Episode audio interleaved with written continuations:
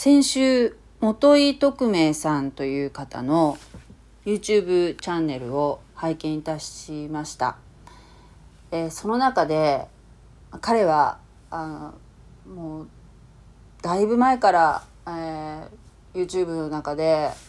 えー、聖書の言葉をですね述べ伝えていらっしゃる方なんですけれどもあその方が、えー、まだクリスチャンになる前に、えー、おばあさんの代から3代続いている、えー、ルーテル教会の、えー、お友達がいてでその友達のところに行った時に、えー、その教会に一緒に行ったという話をされてたんですね。それでその時まだクリスチャンじゃないから、まあ、何にも信じる気持ちも全くないんですけれどもその時にまああの皆さんにその教会の方に迎えられてそして交わりっていうかね交流の時もあり、えー、話しかけられ楽しい時を楽しい時間を過ごしたそうなんですけれども誰一人も誰一人として元井さんに福音を伝えた方がいなかったという話をされてたんですね。イエス様がどういうお方でなぜ十字架についてくださったのかこのままではあなたはあなたの魂を失われた魂で滅びに向かっていくんだよという確信について一切話はなかったというおっしゃるんですね。私はその話を聞いた時にハッとして自分は新しく教会に来られた方にそういう話をしたことがなかったなっていうことにはっと気づいたんですね。そういうことを言うのは牧師の仕事じゃないかってどっか思ってたかもしれないしまず、えー、なんか勇気がないっていうか直接言うのっていうのはねうっかりそういうことを言ってしまうともう次から教会に来られないかもしれないとかそういう恐れがあったのかもしれない。でめったにですね私が今行ってる教会っていうのは新しい方って来られないんですけれどもちょうどそうですね1ヶ月前にお一人40代ぐらいの男性が来られたんですね。でその方のことがパッと頭に浮かんだんですよ。で、あの、今、そうですね、まあコロナっていうのがまあ収まりつつあるということで、徐々に教会でもですね、以前のような、こう、厳重な体制っていうのは、だいぶ解除はされてきたんですけれども、まあそのせいで、以前はですね、教会の礼拝が終わった後は、必ず、えー、昼昼食を共にするっていう習慣があったんですね、教会にはね。そのコロナを境にもう一切そういうことがありますなくなったんですね。例えばクリスマスとかイースターとか特別な時は若干あるんですけれども平時の日曜日の礼拝の後の食事会とかいうのはほとんどなくなりました。まあ、これから、ま徐々にまた復活することを期待しますけれどもなので新しく来られた方とちょっと会話をするっていう機会がかなりないっていうのも、まあ、原因の一つかもしれません。それにしてもですね、まあ、来られた方がま男性ということもあったので私からお声かけするっていうのもちょっとはばかられていたんですけれどもその元井さんの、えー、YouTube の動画を見た時に本当にそう例えばねその方が、まあ、縁起でもないことを言う言うとですよその方が教会にせっかく来ていただいたのに帰り道に不慮の事故に遭ったとするじゃないですかその方はせっかく教会に来られたのに福音を知らずしてもうお亡くなりになるという可能性もなきにしもあらずじゃないですか。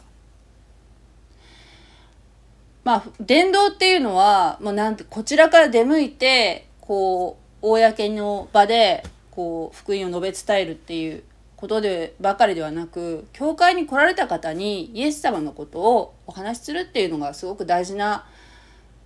ことだと思うんですけれどもあなんかそうですね。今私が行ってる教会では牧師がいないということも一つありますけれども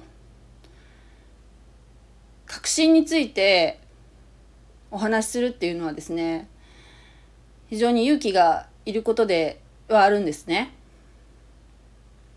だけど思い切って今日お声かけしました。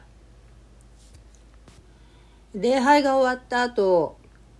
えー、賛美歌の本とか、えー、聖書をですね片付ける時に「すいませんお名前何ておっしゃいましたか?」ってちょっとお名前を伺ってですねそして、えー、いろんな教会に行ってらっしゃるんですか？っていうふうに、まあ、教会探しておられるんですか？みたいなふうに聞いたんですね。でその方あのクリスチャンじゃなかったんですけれどもでいえここが初めてですとおっしゃったんですね。それであ教会にはどうして来られたんですかっていうふうに伺うとその方は東住吉キリスト集会の YouTube の動画をご覧になったそうでもともと歴史とかが大好きで聖書予言聖書のに書かれている聖書予言に非常に驚いて面白いなと思ってこの週末とかそういったことに興味を持ってそれで教会に足を運ばれたそうだったんですよ。それで思い切ってそこでえ私も、えインターネットの伝道で、え興味を持って教会に行ったんですよっていう話をした後に、え、失礼ですけれども福音ってもうお聞きになりましたか？っていうふうに伺ったら福音？って感じでちょっと言葉を濁されたのでそれで私は福音っていうのはイエス・キリストが私の罪の身代わりになって死んでくださった。墓に葬られ3日目によみがえって今も生きておられる。ということを信じた瞬間に精霊が下ってあなたの中に下ってそして、えー、あなたは救われて永遠の命を持つことができる。っていうのが福音なんです。でも今こういうことを信じられなくても、まあ教会に通われている中でだんだん徐々に信じられていくものだと思うので別に努力して信じるものではないんですよっていうことをお伝えしたんですね。はあっていうふうな感じの顔をされてたのでどういうふうに思われたのかちょっと心配にはなったんですけれどももう福音自体に私は命があるっていうふうに信じてるので、えー、今日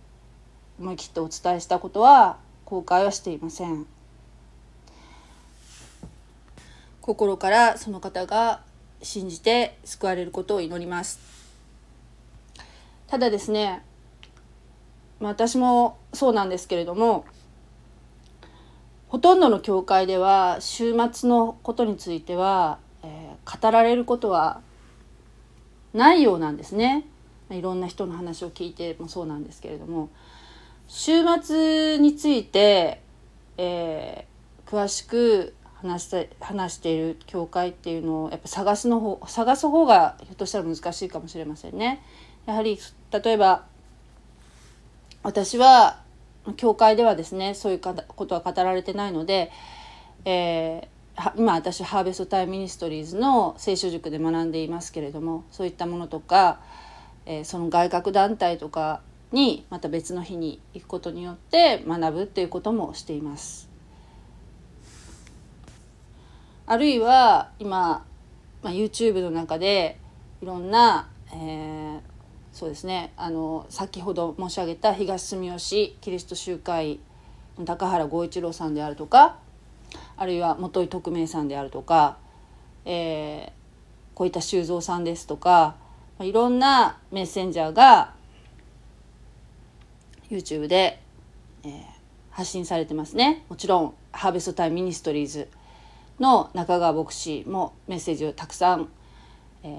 ー、聞くことができますね。それから、えー、松本牧師の聖書講座という動画もたくさん上がってます。えー、本当にいろんな、えー、良質なメッセージを聞く機会が今与えられているっていうのは、えー、本当に恵みだし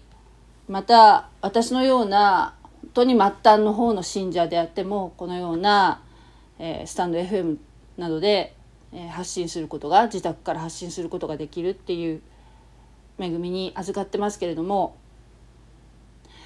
これは本当に主が今急いでおられるっていうことを私は感じるんですね。本当に週末が近いっていうふうに感じられます。一人でも多くの方が、えー、福音に触れられてそして、えー、魂が救われることをお祈りします。多くの人たちは神様がいるのかいないのかわからないどちらでもないっていうこうぼやっとした、えー、中でですね今、まあ、目の前にあることだけに集中して永遠とか自分の魂がどこから来てどこへ行くのかということに、えー、関心を払う余裕がなくこのままでは自分の魂は滅びに向かっていくことを知らず過ごしておられると思います。どうか一人でも多くの方がイエス・キリストが自分の罪からの救い主でありそしてこのイエス・キリストが十字架にかかってくださったのは自分の罪のためであると。私が受けるべき神の刑罰をイエス・キリストが身代わりに受けてくださった。そのイエス・キリストが墓に葬られなんと3日目によみがえられそして今も生きておられる。このことを信じ受け入れる人が救われる。私たちにはこのイエス・キリストの道しかないんだということを一人でも多くの方がですね知ってほしいと願います。お祈りします。天の父なる神様主の皆を賛美いたします。どうぞこのラジオを聴いてくださったお一人お一人の魂があなたを信じあなたの福音を受け入れ